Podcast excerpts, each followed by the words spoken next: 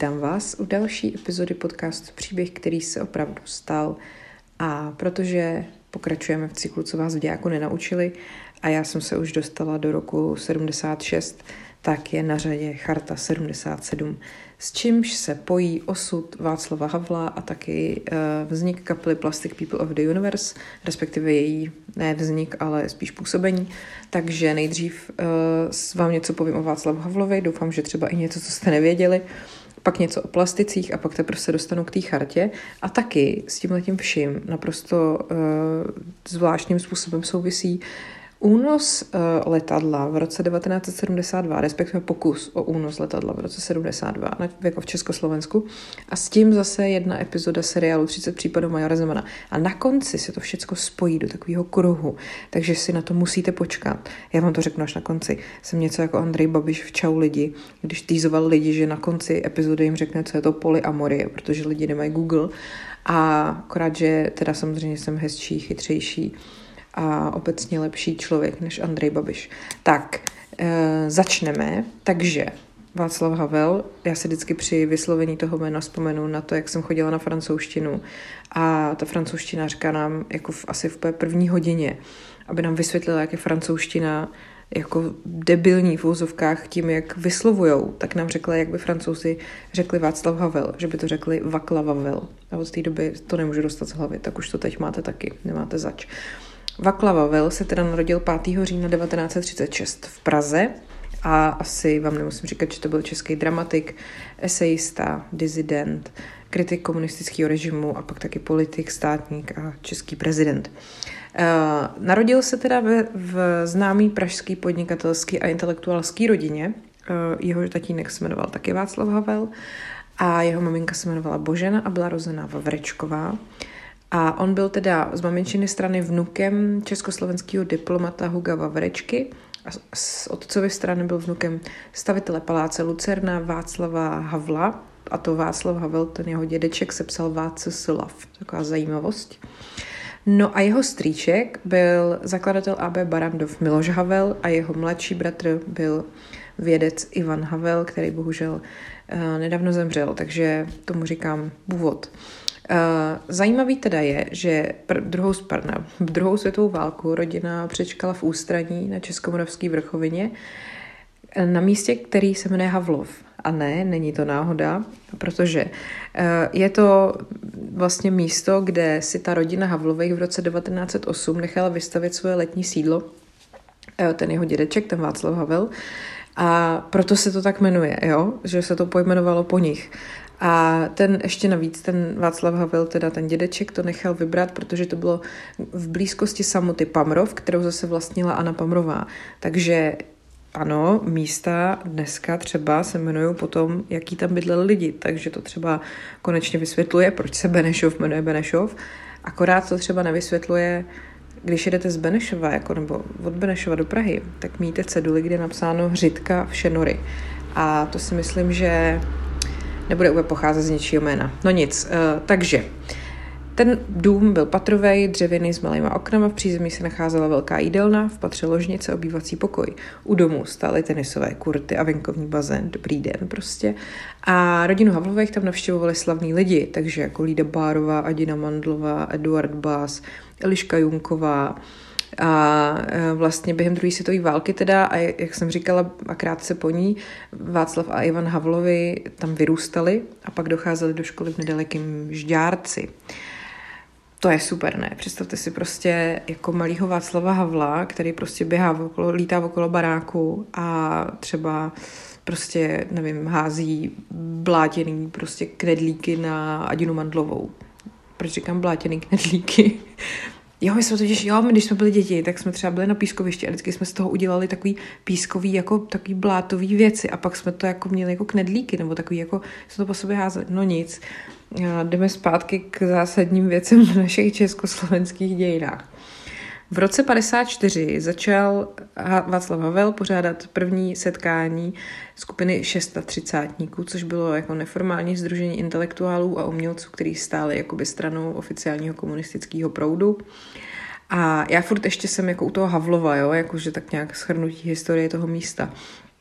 Potom v roce 58 místní národní výbor vyvinul na rodinu Havlových tlak, aby to letovisko opustili, tak oni to sídlo chtěli darovat žďárecký škole, ale to teda se představitelům okresního národního výboru nelíbilo a museli ho věnovat závodnímu výboru ROH podniku TOS Kuřim a cena byla odhadovaná na 70 tisíc korun a samozřejmě, že Havlovým z toho nikdo nic nedal. V roce 1960 to pak přestavili na pionýrský tábor a v roce 62 tu vilu nechal správce zbourat. Takže paráda, své cvičení tam taky třeba pořádali oddíly ozbrojených lidových milicí. To mi přijde úplně, že tu jako je na schvál, ne? Že, nebo asi to tak bylo, že prostě tak tady je sídlo prostě po buržoustech, tak my nejdřív tyjo, tam uděláme pionýra, pak to zboříme, pak tam budeme cvičit lidový milice, jakože co, co hůř mohli udělat, jako co horšího mohli udělat s majetkem uh, takovýchhle lidí, že jo. No a po listopadu 89 se ten pionýrský tábor změnil na klasický dětský tábor a ten fungoval až do roku 2006. A e, pak teda tam v roce 2002 ten komplex někdo koupil, nějaký podnikatel, a pak se tam pořádali teda nějaký ty tábory, byl tam jako areál s dřevěnýma chatkama a penzionem. A potom ty schátralý budovy ta nová společnost zlikvidovala, postavila nový a tak prostě, prej se tam má udělat nějaký památník Havlovi e, rodiny s nějakým přednáškovým sálem a ta patřila jim taky nedaleká Hájovna a ta teď z poloviny patří Dagmar Havlový a druhá patřila Ivanu Havlovi a to pak taky prodali té společnosti, no. Takže, takže nic moc. Uh, tak, Vraťme se k Václavu Havlovi a jeho dětství. Po osvobození Československa v roce 1945 potom navštěvoval elitní internátní školu v Poděbradech, kde mimo jiné s ním byl třeba i Miloš Forman nebo bratři Mašínovi. To je prostě neuvěřitelný a pak se k těm Mašínům musím už konečně dostat. Ta škola potom byla v roce 1950 zrušena. Eh, Václav se stal členem skautského oddílu ve středisku Šipka a získal skautskou přezdívku Chrobák. A potom po ukončení základky Měl samozřejmě kvůli tomu svým buržoaznímu původu eh, problém získat nějaký eh, vůbec jako umístění ve střední škole, na to, aby si mohl vybrat. Takže potom v roce 51 vstoupil do učebního oboru jako chemický laborant a pak eh, po večerech vystudoval Pražskou střední všeobecně vzdělávací školu pro pracující a maturitu složil v roce 54. Zajímavost je, že byl přeučený levák. Napila jsem se kávičky. E, jako literát potom debu, debitoval, debutoval, ty vole, debitoval v roce 55 v časopise Květen a vlastně až do roku 69, kdy mu jako v Československu bylo to publikování zakázané, své texty uveřejňoval v periodikách Divadelní noviny, divadlo, host domu, literární noviny, sešity pro mladou literaturu, tvář a zítřek. Eh, samozřejmě, že teda stejně jako to měl problematický se střední školou, tak z kádrových důvodů eh, ho nevzali ani na žádnou vysokou školu, nebo teda humanitního zaměření. A potom proto v letech 55 až 57 studoval na ekonomické fakultě Českého vysokého učení technického to je takový to, jako že prostě na humanitní vás nevím, ale na, na ČVUT si běžte klidně, dobře. Uh, pak se pokusil přestoupit na FAMu, ale toho samozřejmě, tam ho samozřejmě odmítli a pak už ho zpátky ani nevzali na to ČVUT, pěkný. Uh, takže potom v roce 56 vystoupil s kritickým projevem na konferenci sjezdu Svazu spisovatelů v Dobříši a do skončení potom základní vojenské služby pracoval jako jevištní technik, nejdřív v divadle ABC a od roku 60 potom eh, v divadle na Zábradlí. Eh, v roce 59 napsal svoji první divadelní hru, byla to jednoaktovka, jmenovala se Rodinný večer. Eh, jeho druhá hra se jmenovala Zahradní slavnost a ta byla uvedená v tom divadle na Zábradlí už 3. prosince 1963. No a v průběhu těch 60. let taky pracoval jako asistent režie Alfreda Radoka v městských divadlech pražských.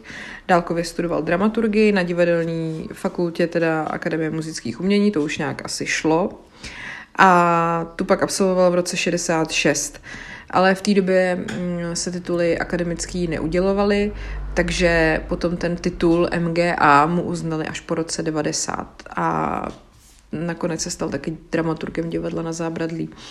No, stal se taky členem redakční rady literárního měsíčníku Tvář a v divadle na Zábradlí uvedl hru Vyrozumění.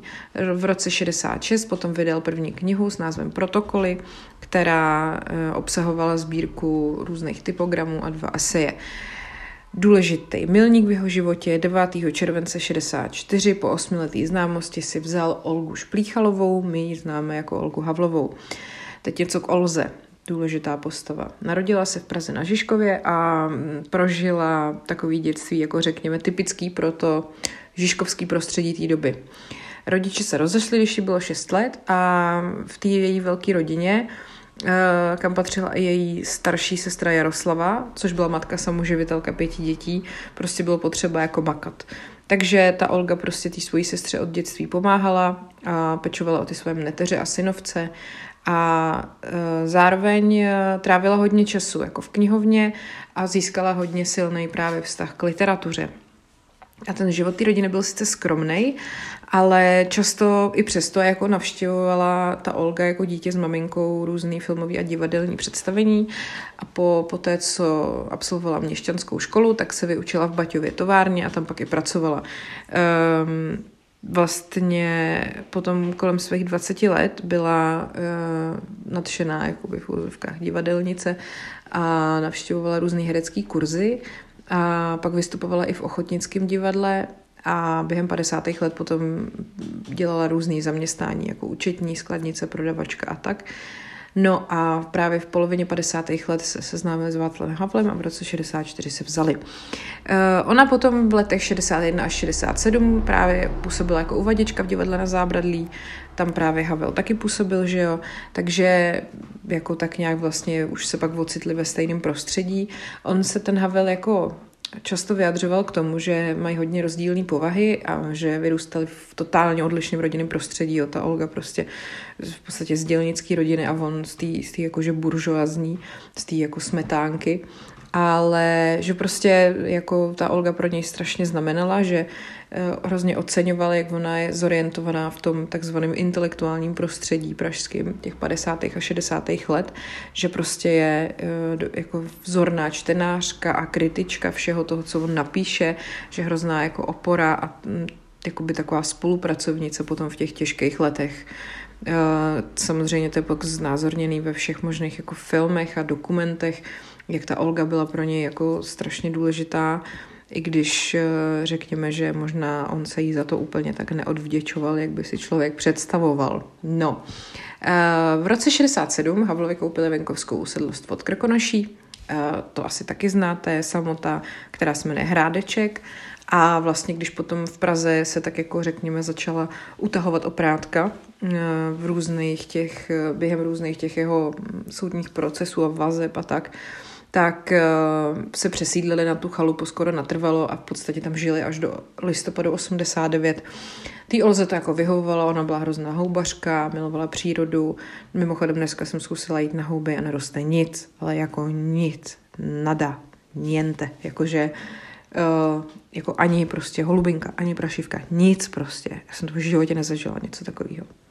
Kdybych byla Olga Havlová, určitě najdu jednoho hříbka minimálně. No, uh, taky ráda zahradničila, uh, měli psy, tak prostě se s nimi procházela do lesa, v tom je mi sympatická. Uh, takže se tak jako hodně střídali vlastně takový ten klídek na tom venkově s tím, řekněme, docela bohatým společenským životem v Praze, protože oni byli takový ústředí, že jo, toho pražského dizentu a často u sebe doma prostě hostili spoustu lidí. To byly takový ty večírky, které spíš nebyly úplně legální, že jo, tak nemohli ty lidi chodit si vyprávět o těch svých myšlenkách uh, někam jako do hospody, že jo.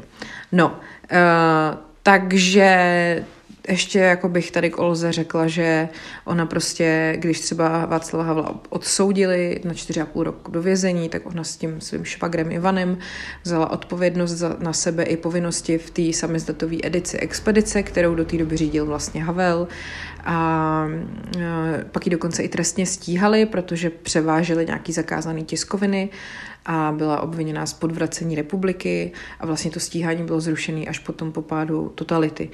Takže ještě taky samozřejmě její jméno hodně figuruje v ohledně okolo dopisů, který Havel psal z vězení, protože to je vlastně výbor z těch jeho listů, se jmenuje dopisy Olze a ona byla jako adresátkou těch jeho filozoficky a existencionálně laděných dopisů a který posílal vlastně v letech 79 až 83.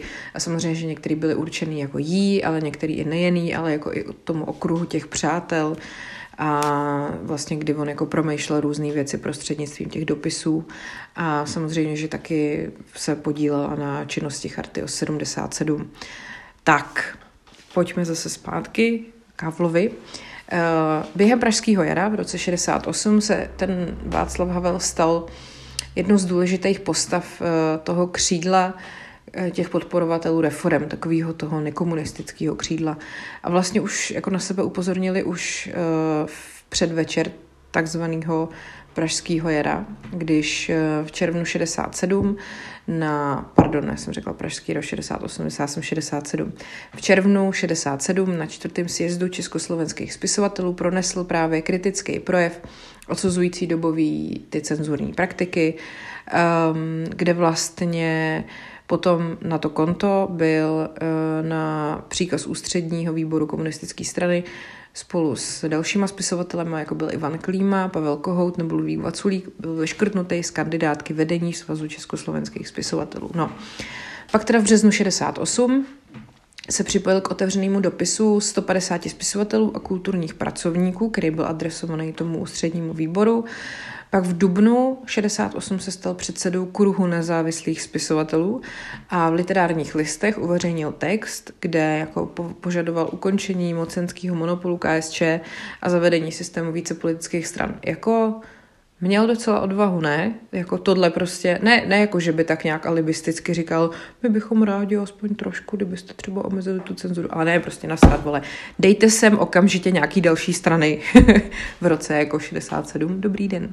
No, 68 dokonce, pardon, proč se, proč se mi to motá. Uh, v tom měsíci sami v divadle na Zábradlí uh, byla premiéra jeho hry, která se jmenuje Stížená možnost soustředění. Uh, to znám, tu mám. No nic, uh, myslím tu stížnou možnost soustředění, ne tu hru. Ježíš Maria, dneska smelu strašný kraviny, ale... Tak, na podzim 68, tedy už jako když přijeli Rusové, tak poté, se stal členem ústředního výboru Svazu československých spisovatelů a tam pak zůstal až do rozpuštění v roce 1970. Eh, ten svaz těch spisovatelů v čele, v jeho, v jeho čele stál Jaroslav Seifert, ještě stačil jako v červnu 69 na tom sjezdu protestovat proti té okupační politice a cenzuře, no ale pak právě, že jo, samozřejmě moc eh, je potlačila a ty čelní představitelé ztratili možnost publikovat. Takže eh, vlastně ten Havel potom ještě v únoru 69 se zapojil do polemiky s článkem Milana Kundery, který v prosinci roku 68 eh, napsal článek, který se jmenoval Český úděl a ten tam vlastně odkazuje na minulý národní hrdinství a jakoby nelíbí se mu, jak se tady chováme, tak s tím jako Havel nějakým způsobem polemizoval. No, takže potom, když se potlačilo to pražský jaro, že jo, on musel opustit divadlo a přestal se, jako jeho díla se přestali vydávat a hrát. Nicméně samozřejmě byl uznávaný uh, v zahraničí. Už v roce 68 obdržel rakouskou státní cenu za evropskou literaturu a v New Yorku dokonce dvakrát získal cenu OB za, hru, za hry vyrozumění a za stíženou možnost soustředění. No a to teda, mimo jiné, pro něj v následujících 20 letech pak znamenalo, že byl docela finančně nezávislý a taky, že samozřejmě to světové veřejné mínění ho podporovalo. Eh, kdykoliv jako ty komunisti vystrčili růžky, řekněme. Uh, tak, v roce 72 potom podepsal další spisovatelskou petici uh, požadující propuštění politických vězňů. Roku 74 devět měsíců pracoval v Trutnovském pivovaru jako dělník a pak založil stejnopisnou ediční řadu expedice právě a uveřejnil otevřený dopis prezidentu Husákovi, ve kterém kritizoval ten stav té společnosti, jo, kritizoval celou tu normalizaci, že ve společnosti je strach, je zbavená svobody. Potom v roce 75 proběhla premiéra další jeho hry, která se jmenovala Žebrácká opera a bez samozřejmě uvedení jména autora, to se to muselo nastudovat a amatérské divadlo na tahu, to tehdy dávalo v režii Andreje Kroba. Takže tolik, řekněme, nějak jako Havlův život ve stručnosti do Charty 77 a teď vám něco řeknu o Plastic People of the Universe.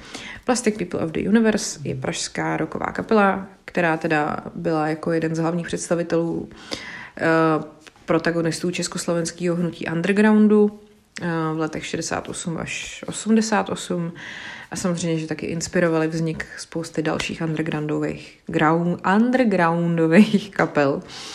Uh, oni vlastně v těch 70. a 80. letech celkem nedobrovolně se ocitli v opozici proti tomu komunistickému režimu a vzhledem k tomu, že měli, hm, tady mám napsáno nekonformní vystupování, to je podle mě hodně eufemistické. Já nevím, jestli jste někdy třeba viděli záznam nějakého jejich uh, koncertu a klidně i koncertu z poslední doby. Já si pamatuju ještě před pár lety, když jsme byli v Praze někde v nějakém klubu, tak uh, výstup plastiku někdy nebyl úplný, dokud uh, Magor neukázal pindíka, jo? Tak představte si, jaký to bylo ještě o 30 let dřív. No, Každopádně uh, samozřejmě oni teda vzhledem k tomuhle tomu často zažívali jako persekuce a taky věznění a vlastně se až jako v roce 2016 rozpadly na takové dvě části, jo? to teď úplně jako by není důležitý v souvislosti s tím, o čem tady mluvím. Uh, skupinu založil v září 68, to asi nebude náhoda, že v září 68 uh, baskytarista Milan Hlavsa, kterýmu se říkalo Maila a další členi byli Michal Jernek, Jiří Števich a Josef Brabec a místo toho Brabce o pár měsíců později přišel Pavel Zeman a pak se tam ještě přidal uh, Josef Janíček. A ta skupina si dala uh, vlastně jméno podle písničky Franka Zapy, Plastic People. Uh, no a právě byli teda tím Zapou jako dost ovlivněný a taky skupinou třeba Velvet Underground. Ty texty byly nejdřív jako jejich vlastní básně, hodně často v angličtině, anebo třeba básně nějakých známých autorů, eh, třeba Williama Blakea nebo Jiřího Koláře. No a hudbu většinou skládal ten Maila Hlavsa a právě to vystoupení vždycky nějakým způsobem bylo jako zvýrazňovaný nějakými jako vizuálními prostředkama, jo? že se kostýmy, hořící ohně a podobně. No a manažerem a uměleckým vedoucím té skupiny se stal Ivan, řečený Magor Jirous. Uh, a vlastně on teda byl kunsthistorik a kritik. Tak. Takže jako Magor, ale jako vzdělaný člověk, jo. a vlastně měl takovou podobnou úlohu jako třeba Andy Warhol v, u Velvet Underground, k tomu se možná taky někdy dostanu. Uh, tak, protože právě uh, vlastně v roce 68, že jo, uh, bylo, přišla okupace, uh, sovětská armáda a tak, tak eh, zašla teda normalizace, o které už jsem mluvila. A ty plastici se vlastně odmítli podřídit těm požadavkům na tu, já nevím, úpravu repertoáru, počištění názvů, zkrácení vlasů, jo. To samozřejmě, eh, dneska už je to k smíchu, ale tehdy byl opravdu vážný problém, když člověk nosil dlouhý vlasy, když byl takzvaná mánička. Jako to byl, eh, lidi se na ně koukali skrz prsty, byl podezřelej, jako byl sledovaný a nebyla to fakt sranda. Jako mít dlouhý vlasy byla velká rebelie a spousta lidí to prostě nedělalo prostě proto, že chtěli mít klid.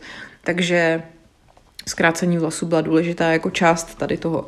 E, ta sestava těch plastiků se jako několikrát měnila. E, několik let s tou kapelou vystupoval třeba i kanadský spisovatel Paul Wilson a na začátku těch 70. let hráli hodně jako přejatý skladby nějakých zahraničních interpretů. A pak třeba taky ty texty často byly od uh, filozofa a básníka Egona Bondyho. Ten má teda taky mimochodem zajímavý osud, to bych taky někdy měla udělat.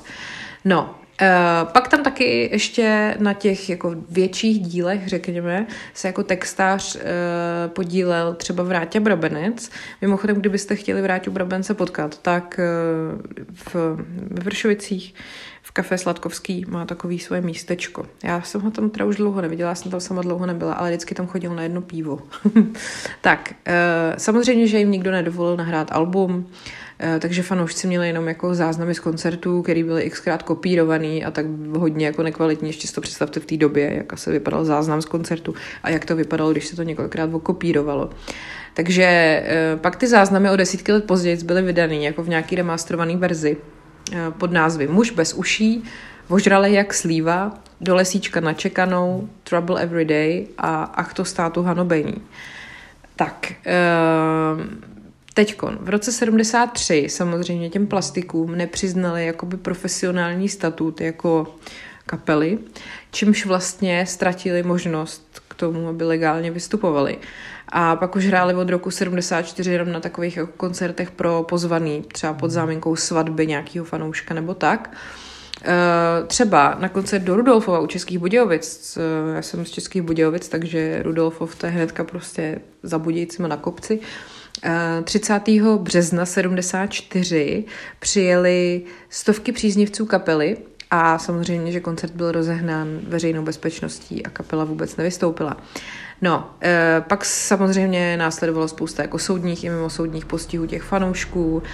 Kapela teda tenkrát ještě byla jakoby bez e, škraloupu. No a potom 1. září 74 vystoupili na takzvaném prvním festivalu druhé kultury, kde vystoupili taky třeba DG 307 nebo Sváťa Karásek. Pak eh, nahráli na hradě Houska svoje první studiový album Egon Bondy's Happy Hearts Club Band, eh, který, kde byly právě hlavně ty uh, zhudebněné texty Egona Bondyho od Maily Hlavsy, ale nikdy to album nemohlo výjít a pak se vlastně oficiálně vydalo až v roce 2001. No, ale to už prostě, jo, už, už tak jako pomaličku se e, okolo nich právě taky utahovala oprátka. V roce 76 komunistická policie zatkla členy té skupiny a postavila je před soud s dalšími představitelema toho kulturního undergroundu za jakoby údajný výtržnictví. Takže potom teda většina těch členů kapely po několika týdnech byla propuštěna, jako byly ve vazbě, ale třeba ten Vráťa Brabenec e, byl shledaný vinným a byl odsouzený k, nepodmíněn, k nepodmíněnému trestu na 8 měsíců a třeba ten Magory Rose, ten dokonce měl 18-měsíční trest vězení. Pak vyhostili toho Paula Wilsna, toho bývalého zpěváka kanadského, a pak odsoudili taky Pavla Zajíčka, Sváťu Karáska nebo třeba Františka Stárka, kterýmu se říká Čuňas. Já, mám, já miluju ty jejich přezdívky.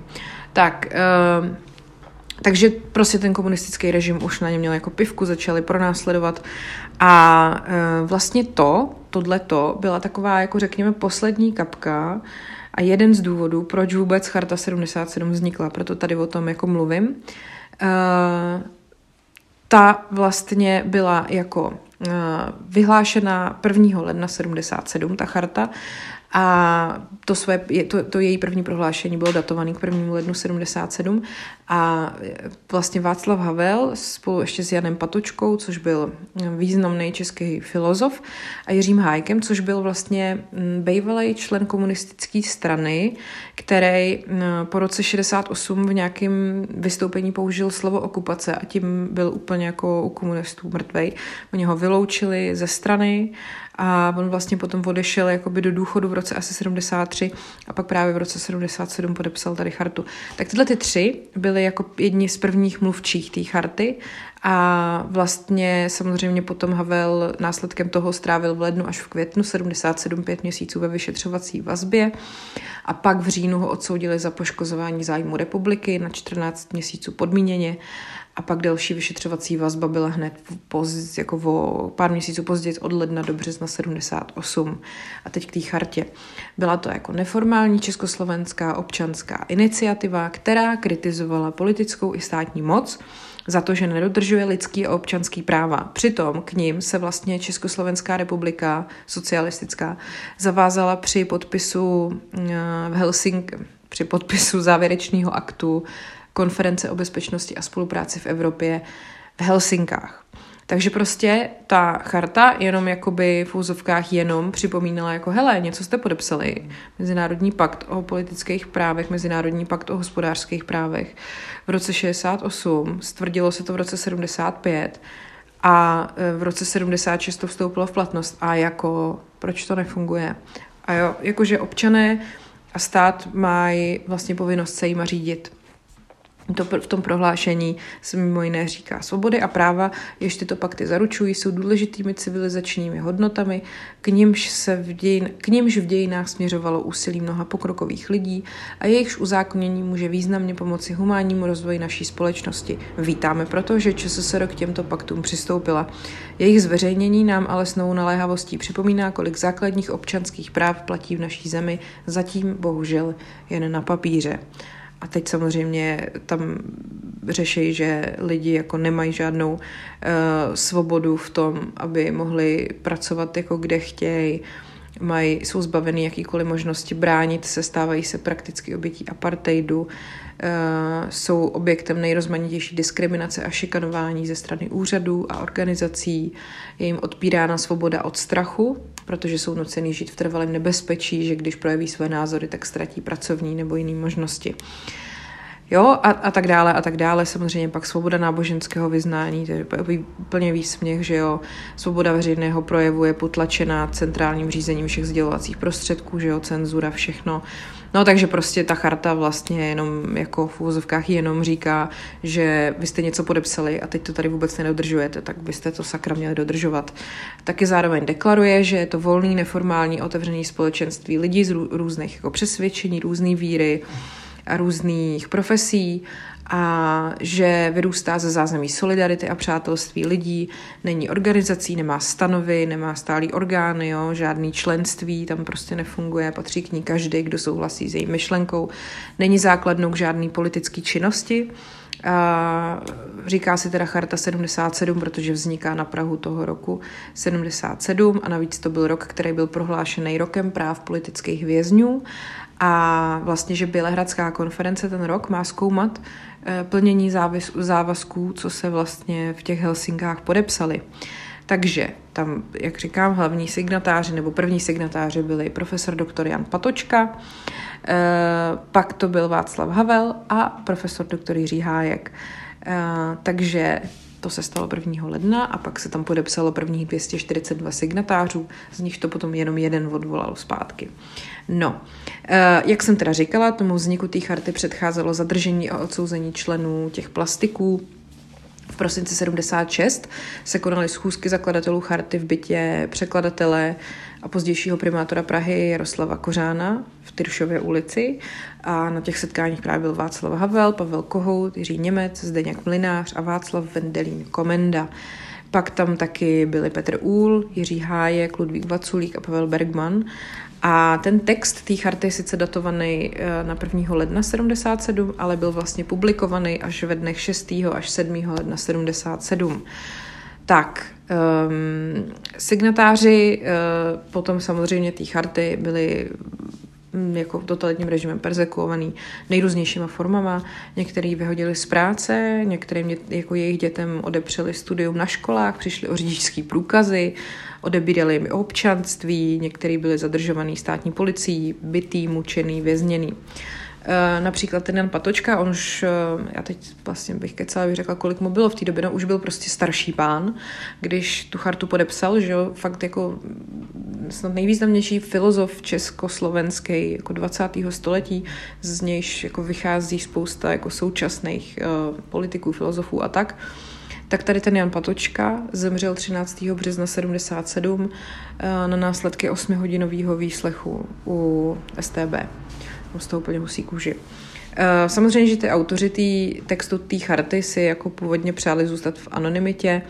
Eh, každopádně teď už se ví, že značnou část sestavil Václav Havel a Pavel Kohout. A vlastně teda prvníma signatářema byl ten Patočka, Jiří Němec, Václav Benda, Vlasta Chramostová, Václav Havel, Ladislav Hejdánek, Zdeněk Mlinář, Pavel Kohout, Petr Úl, Ludvík Vaculík a Jiří Hájek. Uh, tak, vlastně ten pohřeb toho Jana Patočky v Břevnově po tom 13. březnu, kdy oni ho vlastně opravdu jako utrápili při tom výslechu, se stal jako významnou událostí toho protikomunistického odporu. Nekrolog četl Ladislav Menzel a ten eh, potom v červenci následujícího roku předčasně zemřel. Eh, vlastně deklarovaným záměrem autorů charty bylo, aby ty signatáři jako reprezentovali odlišný povolání, ale jako fakticky ta společnost kolem té charty byly takový prostě intelektuálové z pražského prostředí, že jo. Často i třeba bývalí členové komunistické strany. A je fakt, že potom po sametové revoluci v roce 89 se spousta těchto lidí pak zapojila různě do veřejného života. Jakože skoro všechny ty jména, které já tady říkám, tak potom mm, vlastně v 90. letech jako výrazně nějakým způsobem ovlivňovali uh, dění v Československu a po, později v České republice, ať už na politických postech nebo v, prostě ve společnosti. No, uh, ta charta, jako tu současný historikové považují za jednu z nejvýznamnějších akcí odporu vůči tomu režimu uh, v tom období té normalizace. Uh, což je samozřejmě daný i tím, že žádný jiný opoziční akce prostě neexistovaly, protože lidi se báli a přišlo jim to jako zbytečný a marný a, a ta komunistická moc velmi dobře si uměla jako vydobít to Eh, to, to své postavení uměla ty lidi zastrašovat a pronásledovat. Takže eh, bohužel ten skutečný dopad na, na to dění tý, v té zemi byl omezený, protože jako ten počet těch lidí, co to podepsali, byl jako malý vzhledem k tomu, kolik tady žilo lidí, že jo. A pak samozřejmě taky tou cenzurou. Eh, lidi jako o tom měli mizivý povědomí, ale samozřejmě, že pokud jste byl pražský intelektuál, tak jste o tom věděli, pravděpodobně jste to podepsali. Já to vůbec teď nesnižuju, ten význam toho, jenom prostě je to hrozný, že i tehdy uměli lidi žít asi v nějaký bublině, jako když dneska žijeme v bublině na Facebooku a řešíme nějaký téma, který si myslíme, že hejbe celou Českou republikou a pak člověk vyjede prostě 20 kiláků za Prahu a zjistí, že tady o tom nikdo neví, protože ty lidi mají jiné starosti.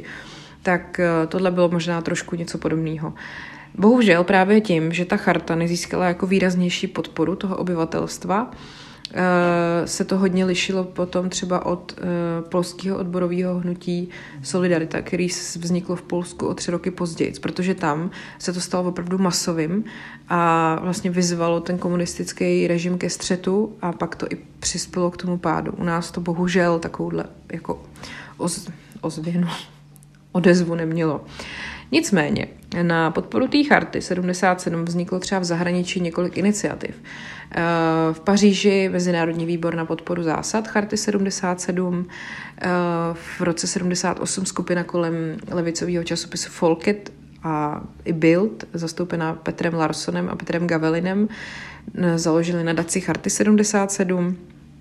No, a taky tu nadaci významně podporoval mýtický George Soros, jo? Ten, ten co uh, nás očkuje čipama, nebo určitě něco takového už taky dělá. No, uh, státní bezpečnost zatkla 6. ledna 77 právě Václava Havla a herce Pavla Landovského a znemožnila jim pak předat prohlášení té charty federálnímu schromáždění ČSSR a dalším institucím, což byl jeden z důvodů, proč to taky jako už se dál nějak nešířilo.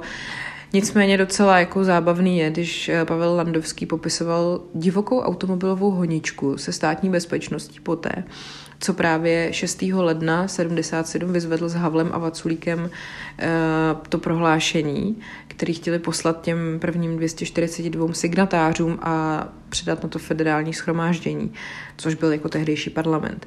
V 11.55 nasedli do Bílého sába Pavla Landovského a vyrazili z kopce směrem k tehdejší Leninově, dneska evropské třídě. Tak jsme jeli a já jsem zatočil zpátky jako do ulice Majora Šrama a proti mě dvě auta a už mě tlačili. Tak jsem přehodil zpátky a říkám, to ještě stihnu vycouvat a ujet. Couval jsem dozadu a auta v protisměru mě namáčkly, tak jsem říkal, tak hovno. tak jsem zaklap ty dveře a už začala bušenice.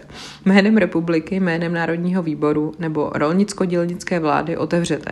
Havel šahal, že to otevře. Říkám, vyser se na to, vidíš ty rány, až si otlučou klouby, tak to otevřem ale teďka to půjde všecko do držky. Podívej se, jak jsou nasraný. Když se líbí Pavel Landovský, mluví v podstatě jako já. Když dveře otevřel, viděl od Havla jenom podrážky. Toho vytáhli jako koberec a už ho spali do nějakého auta. A já jsem se zapřel, že nepůjdu a řval jsem do toho nesmyslnou větu. Znám svoje práva, znám práva řidiče motorového vozidla, nejdřív zaparkuju. Což je zarazilo, nevěděli, jestli nás mají zastřelit nebo co. Já vím, že to jako není vtipný, ale jako je to vtipný. Vykřikujícího Landovského poznávali lidé a komentovali to větami. Pan Landovský už zase filmuje. No a zatčený teda odvezli do Bartolomějský. Začali nás vyslíchat, dokonce nás strašili. Dělal jsem ještě šaškárny a oni se začali smát, to nevydrželi, ty největší papaláši estébácký. Po půlnoci nás zase pustili, protože kohout rozkecal všem cizím médiím, že jsme zatčený popsal Pavel Landovský. No a policie potom zabavila všechny ty lístky s těma podpisama těch prvních signatářů a vlastně díky tomu, že se staly součástí toho vyšetřovacího spisu, se zachovali. A dneska jsou součástí eh, archivu bezpečnostních složek Ministerstva vnitra České republiky, jako nejen jako dokumenty k významné historické události, ale vlastně i jako unikátní sbírka podpisů, protože tam je třeba nositel Nobelovy ceny za literaturu Jaroslav Seifert, prezident Václav Havel, Jan Patočka, Marta Kubišová jo, a tak. Docela vtipný. No, eh, k tomu úspěchu, tohle mi přijde úplně geniální, k tomu úspěchu pomohla chartě na svém počátku i metoda, kterou běžně tehdy používali tajní agenti a to je, že ten text se dostal za železnou oponu díky tomu, že Ilona Drumová eh, ho vlastně přinesla v úzovkách ve své paměti. Eh, protože vlastně, uh, mm, jo, zásluhu na tom, že se ta charta rozšířila, měl právě spisovatel Pavel Kohout a německý diplomat Hans Petr Riese, který byl v roce 73 vyhoštěný z Československa proto, že umožňoval českým umělcům vystavovat v západním Německu a Švýcarsku a spisovatel uveřejňovat různé hry a knihy. Hajzl prostě, on nechal lidi vystavovat jako obrazy, tak já to bych ho oběsila za to, bože. No, právě na tohle toho Hanse Petra si vzpomněl Pavel Kohout, e, když přemýšleli, jak tu chartu dostat do zahraničí. A v Praze právě na konci roku 76 pobejvala e, návštěvě ta Ilona Drumová, která byla provedená do Bavorska. Takže ten kohout jí dal ten text té charty 77, aby se ho naučila na spaměť. A tím pádem ta státní bezpečnost to nemohla nějak odhalit, že jo? Takže tam se potom v tom Německu ta Drumová sešla s tím Rýzem a text mu nadiktovala a on potom obvolal svoje známý novináře z evropských deníků a prohlášení jim předal. Takže 6. až 7. ledna to vyšlo v Le Monde, Frankfurter Allgemeine Zeitung, The Times a New York Times. No, uh, potom vlastně už ty signatáři to podepsali už jakoby předem, koncem prosince 76 na samostatných kartičkách s textem souhlasím s prohlášením Charty 77 a podpisem a adresou. No a pak teda, jak jsem říkala, zatkli eh, Havla, Vaculíka a Landovskýho a potom teda do poloviny, do poloviny 80. let ten dokument podepsalo přibližně 12 lidí a většinou se jednalo o občany české části Československa a do ledna 90 tu chartu podepsalo 1883 lidí, z nichž 25 to veřejně odvolalo. Vlastně, jak jsem říkala, nová charta kritizovala vládu za porušování lidských práv, přitom se k jejich dodržování zavázala, že jo. Jsou to helsinské dohody, ale jsou to taky smlouvy OSN. Co se týká mluvčího té charty, tak návenek prostě to vždycky byla nějaká trojice lidí, která jako ručila za pravost různých těch dokumentů, který ta charta vydávala. A e, takže v té roli těch mluvčích se nakonec vystřídalo víc než 40 lidí a byli vybíraný tak, aby právě zastoupili co nejvíc, jako co nejširší spektrum té charty. Protože tam prostě byly ty různý politický, společenský názory a samozřejmě, že vždycky ty mluvčí byly nejvíc jako pronásledovaný. Eh, ta Charta potom kolovala v samizdatové formě po Československu a byla teda v plné formě, jak jsem říkala, vytištěná v řadě těch zahraničních denníků. Eh, samozřejmě, že oficiální tisk označil tu chartu za protistátní, protisocialistickou, demagogickou a hanlivou a jednotliví signatáři byli popisovaní jako stroskotanci a samozvanci. To možná znáte tady tu frázi, já to strašně jako, jako jazykově to tak hrozně libozvučný, ne? Stroskotanci a samozvanci. A taky věrní služebníci a agenti imperialismu, zkrachovaní politici a mezinárodní dobrodruhové, to se mi líbí moc. E, samozřejmě, že teda, jak jsem říkala, byli vyhazovaní z práce, děti nesměly studovat, byli nuceni k emigraci, odebírali jim občanství, a tak dále a tak dále. Přední chartista Václav Benda popsal ve své stati o politicky motivovaných represích eh, v roce 86 represe takhle.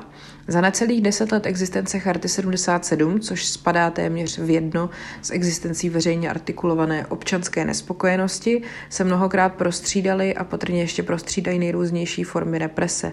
Od difamačních kampaní v tisku před administrativ, přes administrativní opatření všeho druhu, doslova počínaje porodnicí a konče hrobem, až po masivní represe policejní, výslechy, domovní prohlídky, několika denní zadržení, střežení, často hraničící s domácím vězením a potom ovšem vysloveně temné teroristické akty, a pak taky justiční, většinou motivované čistě politicky. Stále se však opakují. Pravda nepříliš úspěšně pokusy vykonstruovat zástupnou kriminální delikvenci. Také cíle těchto útoků se mění. Například vůči chartě 77 se několikrát vystřídily snahy o její izolaci od společnosti, dalekosáhlým zastrašováním všech potenciálních sympatizantů, od příbuzných a přátel jednotlivých signatářů až po jejich sousedy a spolupracovníky zaměstnání, snahy o její rozmělnění a umrtvení postupným odřezáváním z e, okrajů, totiž vězněním a perzekvováním méně známých signatářů, i snahy o její zničení jediným razantním úderem za cenu uvěznění nejznámějších aktivistů, kteří byli teoreticky pokládáni za nedotknutelné. Žádná z těchto metod neznamenala jednoznačný úspěch a musíme tedy počítat s tím, že se k ním státní moc v různém sledu opět vrátí, pokud náhodou nevymyslí něco docela nového. No, takže uh, to bylo v roce 86, že jo, to tady pan Václav Benda ještě ne- nevěděl, že za tři roky už tady to všechno skončí. No, eh, vlastně zacházení s těma signatářema charty a ostatníma kritikama režimu potom vedlo k vytvoření takzvaného výboru na obranu nespravedlivě stíhaných a ten vznikl v dubnu 78 a pokoušel se zveřejňovat osudy lidí, kteří byli stíhaní za své politické postoje. A v říjnu 79 potom bylo šest představitelů tady té skupiny, včetně Havla, odsouzeno za rozvracení republiky na tři až pět let eh, odnětí svobody a Havel, myslím, seděl čtyři a půl roku. A tak vliv teda té charty uh, paradoxně jako zaznamenal to, na, jako vliv té charty na to dění společnosti paradoxně se ukázal až vlastně po převratu v roce 89. Takže, protože, jak jsem říkala, ta charta tehdy nezasáhla ty široké skupiny obyvatelstva, třeba i jako Rádio Svobodná Evropa bylo hodně rušený, takže jako nebylo prostě jak to mezi ty lidi dostat. A mezi občanama to kolovalo jenom v těch stejnopisových opisech a pak teda i třeba kromě chartistů to šířili pracovníci letiště Ruzině, což je dnes letiště Václava Havla, to je takový jak se to hezky uzavírá ten kruh a tak. No, uh, potom nejvýraznější projevy tý jako antikampaně byla takzvaná anticharta, kterou podepsalo 76 národních umělců, 360 zasloužilých umělců a přes 7 tisíc obyčejných umělců. Ale řada z nich potom jako říkala, že to učinila prostě pod nátlakem nebo že o svém podpisu vůbec nevěděli. Některý samozřejmě připouští nějaký morální selhání a třeba herec Jan Hrušínský přiznal, že nebyl statečný, když podepisoval antichartu. Jako tohle se strašně těžko soudí jsme v té době nežili a podle mě to bylo fakt strašný. Asi když člověk dělal nějakou věc, která ho bavila, miloval a chtěl se s tou věcí živit a tohle byl jakoby v úzovkách jediný způsob, jak to udělat. No, nevěděli, jak to dopadne. Jako ne, neobhajuju to, ale ani to nechci úplně odsuzovat. Jakože samozřejmě někdo byl větší hrdina a někdo byl menší hrdina, ale takový jsme i dneska všichni v životě, takže hold jsme akorát nebyli jako nasázený do takhle jako extrémních podmínek a Eh, nemusíme to projevovat eh, v otázce pomalu života a smrti, že jo? No, eh, konec filozofického okénka. Každopádně teda byla i mezi odpůrcema režimu skupina lidí, kteří se zdráhali tu chartu podpořit. To je ještě další jako úplně jiná skupina. Že třeba poukazovali na to, že mezi těma chartistama je spousta komunistů nebo bývalých opor režimu, že třeba kardinál Tomášek odmítl chartu podpořit, protože v řadách těch chartistů je spousta exkomunistů, který vlastně vůbec nejsou lepší než to současné vedení státu. A potom ale ten kar, eh, vlastně kardinál změnil svůj postoj pod vlivem třeba Jana Pavla II. a začal chartu podporovat. No, eh, potom vlastně vznikal i samizdatový časopis o chartě 77, kde právě byly různé aktuality o, o, těch, o tom výboru nespravedlivě souzených a tak. A vlastně ten časopis byl nezávislý na státní moci a jenom spolupracoval s mluvčíma té charty. No, eh, potom na konci 80. let víme všichni, že ty režimy se začaly hroutit a vlastně ta charta potom jakoby přelila to svoje, eh, tu svoji činnost do aktivity v pořádání různých opozičních akcí vůči tomu vládnoucímu režimu. Takže vlastně spousta těch signatářů té charty se podílela potom na vyjednávání s tou vládnoucí garniturou o tom předání moci v tom roce 89. A to už pak jako je historie, víme Václav Havel, já se k tomu samozřejmě v nějaký další epizodě dostanu, ale teď to tady nechci jako jenom tak stručně rozebírat. No, uh, tak, takže to byla Charta 77 a ještě teda bych tady měla takovou zmínku o tom, eh, co vlastně, jak to bylo s Václavem Havlem, když ho odsoudili Eh, na těch pár měsíců, bylo to jo, půl roku ve vyšetřovací vazbě po zveřejnění Charty 77, protože eh, knihovna Václava Havla vydala zápisky, publikace zápisky obviněného, kde vlastně je ofocený diář Havlův z roku 77. Zajímavý na tom je, že se, to, eh, že se ten diář vlastně objevil až jako nedávno celkem. Objevil ho David Dušek, když likvidoval pozůstalost svého dědečka, což byl spisovatel a rezident Zdeněk Urbánek, který byl blízký přítel právě Václava Havla. No a rozhodl se ho teda vydat celý a, a kromě toho, že tam jsou nějaké úvahy, deníkové zápisky, eh, a na nějaký náčrtky her nebo povídek. tam jsou taky třeba poznámky o tom, že se musí koupit travní semena nebo vymalovat chlívek na hrádečku. Uh, jako vlastně objevilo se to až pět let po smrti Václava Havla. Nikdo ani nečekal, že by se ještě nějaký jeho text nový mohl objevit. No a uh, byl to navíc teda uh, diář opravárenského závodu Mototechna. Takový modrej, úzký. Uh, je to, jsem to viděla na fotkách, takový ten bloček prostě. No a takže v tom diáři, jak jsem říkala, je, jsou myšlenky a nápady Václava Havla z té čtyřměsíční nebo šestiměsíční vazby teda. A uh, ty jsou jakoby stručný, utržkovitý, psaný jako obyčejnou tuškou, takže uh, potom to vlastně docela dlouho trvalo, než se to celé rozluštilo. A byly tam i seznamy knih, který Havel přečet, seznamy léků, který dostal, dopisy, koncepty her, a nějaký třeba i různý záznamy snů a nálad a pak taky plány do budoucna, pak třeba i seznam hostů na oslavu, až ho propustí, nebo menu, co, jako, co, co tam chtějí podávat. Eh, je tam z toho cítit taková jeho osobní nejistota, eh, je tam taky jako popsaná nějaká konfrontace s vyšetřovatelem a bojí se, jestli to zvládne, zda tváří v tvář jako moci vlastně obstojí a jestli bude ještě dezident, když vyjde z vězení a tu nejistotu hodně třeba prohlubovalo to, když právě on byl zavřený, že jo, a dostala se k němu ta zpráva o smrti toho Jana Patočky. Uh, takže zajímavý podle mě právě, když tady pak píše uh, temné myšlenky, zhoršení obecné situace, snadná volba, odtud se nikdo tak hned nevrací. Všechno sečtou, jo, 29. ledna 77. Eh, vlastně ten eh, bývalý velvyslanec v USA nebo v Británii, dlouholetý Havlův přítel Michal Žantovský, potom k tomu píše takovou stať k těm zápiskům obviněného a právě tam třeba upozorně na to, že ten Havel byl takový jako naivní, když tam ho vyslýchal ten hodný vyšetřovatel, že se potom v té samotě k tomuhle tomu hodnému vyšetřovateli jako upínal, jako k někomu, s kým by si mohl popovídat. Uh, a že taky třeba měl velký jako morální dilema, že se psal dopis prokurátorovi, kde píše, že ze svých přesvědčení neustoupí, ale že slibuje, že když ho propustějí, tak svoje názory už nebude prezentovat veřejně. A pak vlastně na tohle to pohlížel Havel jako na osobní selhání.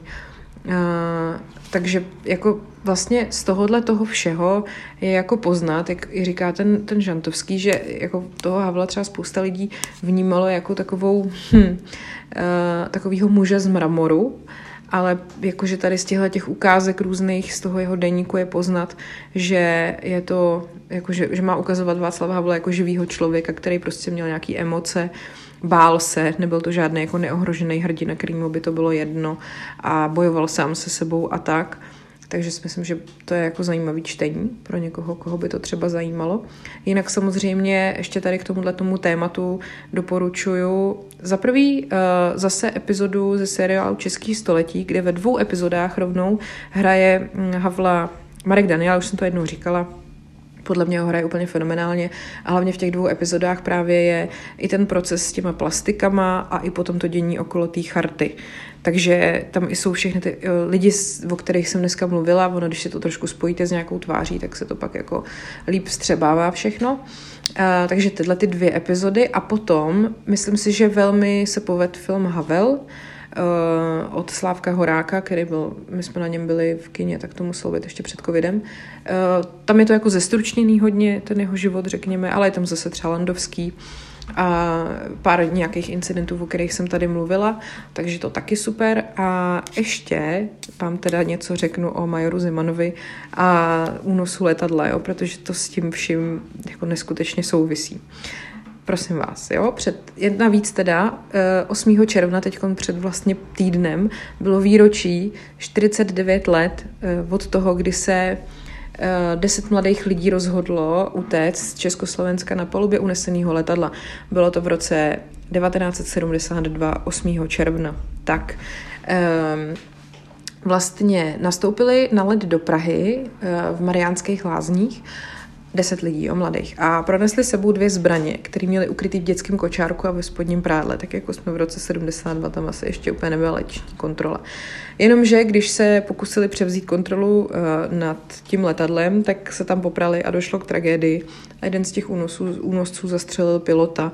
A oni se pak sice opravdu dostali na západ, ale za smrt pilota vyfasovali vězení. A právě, že tato událost se stala inspirací pro jeden z dílů seriálu 30 případů Majora Zemana, ale to, jak to tam vylíčili, samozřejmě není pravdivý. Takže ten díl toho Majora Zemana, já teď hlavně nechci, nesmím vám to splést nějak, nebo vám to jako, nechci vás mást. Ten díl té epizody Majora Zemana je 29. a jmenuje se Mimikry, jo? A byl natočený v roce 78 a měl původně být o tomhle incidentu z roku 72 jakože uh, parta mladých lidí, kteří teda opravdu, oni byli jako z takového, uh, byly to takový ty máničky, které se jako zajímaly o undergroundovou muziku, jo, jakože ano, ale takhle to mělo být, jenomže pak v roce uh, 76, že jo, začaly ty procesy uh, z Plastic People of the Universe a tak uh, ten režisér toho Majora Zemana nechal tu epizodu přepracovat a do toho se tam vlastně najednou objevila negativní karikatura právě plastiků. Protože jako vlastně se z toho najednou stalo, že ne, že nějaká parta mladých lidí se pokusila unést letadlo, ale v podstatě, že parta mladých lidí, který fandili takovýhle prostě kapele, tak je to dohnalo k tomu, že se z nich stali teroristi. Jo, úplně jako jiný sdělení. Jo, a ve skutečnosti, a takhle to teda bylo v tom, v tom případu Majora Zemana stvárněný. Ve skutečnosti teda těch eh, deset mladých lidí bylo sedm kluků, Lubomír Adamica, Jiří Beran, Milan Trčka, Jiří Vochomůrka, František Hanzlík, Jaromír Dvořák a Jaromír Kerbl. A Tři potom byly jako přítelkyně jejich Alena Černá, Alena Heinzová a Olga Setnická. A které ta poslední sebou měla právě v době únosu dítě a byla znova těhotná. Samozřejmě, že chtěli utéct, protože ten život tady pro ně byl k nevydržení a spřádali plány, jak se co nejrychleji, nejsnáz dostat za hranice. A s tou myšlenkou na ten únos letadla přišel ten Adamica, který, který ho inspiroval podobný únos letadla uh, o dva měsíce dřív, 18. dubna 72. No, uh, ten letadlo, to letadlo teda původně mělo směřovat uh, z Prahy do Mariánských lázní, ale kvůli nepřízní počasí bylo odkloněný do Karlových varů. A uh, teď mluvím o tom, co se stalo v roce 72, toho 18. ta, ta inspirace. Let měl směřovat z Prahy do Mariánských lázní, kvůli nepřízní počasí odklonil do Karlových varů. Ty únosci taky byli ozbrojený a ve zmatku postřelili druhého pilota a prostřelili trup letadla a místo potom Stuttgartu, kam to letadlo mělo doletět, tak přistálo v Norimberku. No. E, tak ta Adamicova skupina si vybrala cíl únosu linku Mariánské lázně Praha, Bratislava, Lučenec a e, vlastně byla to společnost Slov Air a tam lítali letadla takzvaný L410 a Turbolet. A ty měli tu výhodu, že kabina pilotů nebyla oddělena dveřma od té kabiny pro cestující. Takže tada. A navíc to vlastně e, vedlo e, blízkosti západní hranice, ta linka. No a ta eh, Adamicová parta teda nejdřív zvažovala, že podobně jako předchozí únosci poletí z Prahy do Mariánek ale po tom prvním únosu, který se odehrál předtím toho 18. dubna, se zpřísnily bezpečnostní pravidla, takže oni potom při pokusu s železnou trubkou v tašce zjistili, že by se přes detektory kovu jako nedostali. Takže uh, potom měli vlastně dvě pistole, který obstarala ta jedna z těch ženských, protože její táta byl zaměstnanec ministerstva vnitra. Nakonec teda volba padla na opačný směr a na to, že poletí z Mariánských lázní do Prahy a tam vlastně byly bezpečnostní prohlídky skoro nulový, protože jako terminál tam sloužila provizorní dřevěná bouda, jako dobrý. No, ale i tam měli jako docela na mále, protože samozřejmě, že když tam je najednou deset mladých lidí s dlouhými vlasama, jo, jak jsem mluvila o dlouhých vlasech, jak to působilo v té době, tak si jich všimla pracovnice, která prodávala letenky a měla podezření, že něco není v pořádku, tak informovala ředitele letiště, ten zavolal na veřejnou bezpečnost a oni samozřejmě teda to nebrali jako vážně, no tak máničky se někam letí, co je nám potom. Uh, skupina teda mohla uh, nerušeně nastoupit do letadla a tam kromě nich cestoval taky třeba Judr I. Clementis, vedoucí obchodního provozu společnosti Slov Air, Ink Ladislav Smrček, hlavní konstruktér letounu L410, uh, Josef Ján, malíř pokojů z městského stavebního podniku Mariánské lázně a Josef Hrubý, student hotelové školy v Mariánských lázních. No, eh, každopádně jednu z těch pistolí propašovali na palubu v dětském kočárku a je, druhou teda měla ta jedna holka ve spodním prádle. Eh, krátce před čtvrtou hodinou odpoledne to letadlo vzlítlo a v 16.04 ten Adamica vstává a svlíká si bundu a dává svým společníkům signál k tomu, že teda jdou na to. Ty únosci se obávají, že na palubě je ozbrojený příslušník SNB a útočí na ostatní pasažéry skleněnýma láhvema Coca-Coly a ten Adamica s vochomůrkou eh, vnikají do toho kokpitu, strhávají pilotům sluchátka a nařizují jim změnit kurz.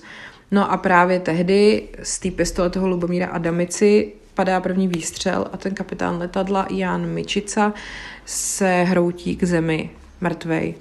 A bohužel ta krev zkratovala jeden z panelů toho letadla. Řízení se potom ujímá druhý pilot, Dominik Chrobák, a tomu se potom podařilo eh, po 26 minutách přistát na malém sportovním letišti u bavorského Vajdenu a ta část únosců potom po přistání prchá k blízké dálnici, ale přivolaná policie všechny zadržuje a lékař přivolaný k tomu Mečicovi konstatuje smrt. Takže celá skupina pak skončila v policejních celách o několik měsíců později ale to už je bylo jenom devět, protože ten Lubomír Adamica se po doručení obžaloby z vraždy v celé oběsil a ostatní únosci potom dostali nepodmíněný tresty od 3 do 7 let vězení a do Československa se mohli podívat až po roce 1990, kdy jim Václav Havel udělil milost, takže dobrý den, kruh se nám uzavírá. Um, nicméně, pak tady je ještě takový jako, um, že se něco, jako co se zjistilo až uh, v posledních letech. Jinak teda ještě tady máme, že podle závěru bavorské kriminální policie zastřelil ten Adamica toho Myčicu bezprostředně v momentě, kdy se ho za uh, kdy, kdy vlastně za tím Myčicou seděl ten Clementis, o kterém jsem mluvila a pokusil se ho zneškodnit. Takže ty soudní znalci došli k závěru, že ho střelil do krku ze vzdálenosti 1,5 cm ale zůstávají pochybnosti, protože podle utajené pitvy nebyl ten mečica střelený do krku, ale do hrudi, zatímco chňapal po pistoli a že kulka vyšla krkem. Takže eh, to šatstvo se stopama střelného prachu, který by to dokazovali, ale německá policie nikdy do Československa eh, neodevzdala. Jo. Teď ten, ten Clementis k tomu říká, asi 8 minut po startu jsem slyšel, jak několik osob povstalo ze svých míst. Kolem mě proběhl vyšší mladík a vrhl se zezadu na kapitána letadla, který seděl přede mnou. Okamžitě jsem ho chytil kolem pasu a snažil jsem se ho zezadu odtáhnout od kapitánova sedadla. Mladík se otočil, prudkým úderem do obličeje mě srazil na sedadlo. Další osoba mě chytila kolem krku a začala škrtit. V tomto sevření jsem byl držen až do přistání. V momentě, kdy jsem byl sražen a zezadu škrcen, jsem si všiml, že drží v ruce pistoli.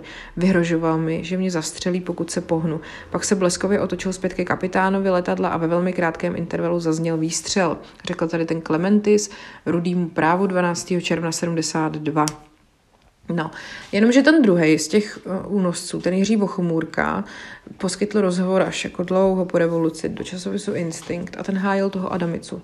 Pistoli jsme při únosu letadla mít museli, ale střílet jsme nechtěli, takový blbci jsme nebyli. Adamica nebyl vrah, výstřel vyšel při rvačce, kterou vyvolal ten připitej ředitel, což byl ten Clementis. No, uh, další z únosců na to vzpomínal takhle. Byl to strašný pocit, když ho zastřelil, jako by se najednou přetrhla nit. Vůbec jsem nevěděl, co se děje, tak jsem se sedl k okénku a ani moc nevnímal, co se děje kolem. No a teď teda ještě znovu. 30 případů Majora Zemana je ten uh, díl 29, který se jmenuje Mimikry a zazněla v něm taky skladba Byč boží, která se měla stát tehdy odstrašujícím příkladem takzvané úpadkové kultury. Ale kouzlo nechtěného způsobilo, že se pro spoustu mladých lidí naopak stala docela žádaným hitem a nadávali si to na magnetofony. Tam prostě v té epizodě vystupuje taková jakože undergroundová kapela, která má vypadat podle mě jako plastici a mají takový hrozně legrační paruky na hlavách ty herci, teda to fakt je jako úplně otřesný. No a pak jsou tam hrozně legračně stvárněný jako eh, momenty, kdy oni jsou třeba v zákulisí a dávají si drogy, jako takový mm, jako strašně, strašně prostě nepravděpodobně vypadající scény, jak tam prostě někdo úplně se sví v takových křečích a teď tam jako se potí a teď si takhle prostě píchá tu drogu do té žíly. A pak je tam hrozně legrační dialog, v tom, v tom, v té epizodě toho seriálu, kdy ten major Zeman tam řeší s tím jiným chlápkem, že teda uh, jsou tady drogy už i u nás v Československu. Já vám tady k tomu pustím uh, opravdickou ukázku, protože to je prostě pure gold. Jako. Mohli být 19, na nejvyšší 21. Pitva prokázala organismus toxikován drogami, zastavení srdeční činnosti, když ji našla ta paní se psem, bylo to děvče mrtvé asi tak pět hodin. Zjistili jste, jak se jí to stalo? Kouření, prášky, injekce, jak? Především dva vpichy do předloktí. Zbytek heroinu v krvi.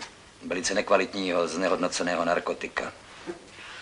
Takový svinstvo. Pak stopy po marihováně v plicích. To znamená Cigarety taky. Už znáte její totožnost? Nie, nemala pri sebe vôbec nič. A nikto ju zatiaľ nehľadá. Ani v Prahe, ani inde. To miesto v parku bolo pekne zdupané. Asi ich tam vyvádzalo viac. Tak se nám drogy dostaly i do republiky. Co jsi smyslel?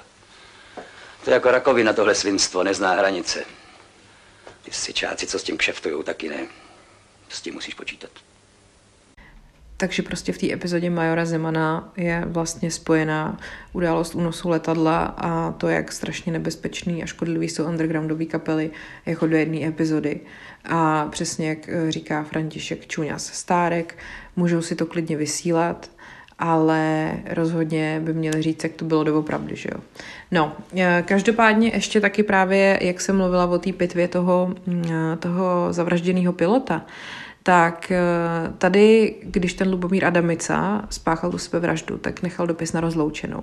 Měl jsem vás moc rád a v posledních chvílích života jsem myslel na vás. Nevěřte ničemu, co slyšíte a polovině toho, co víte, říká pořekadlo. Uh, on teda spáchal tu sebevraždu, no a po spoustě let se potom dokumentarista Petr Vrána uh, vydal na takovou badatelskou cestu.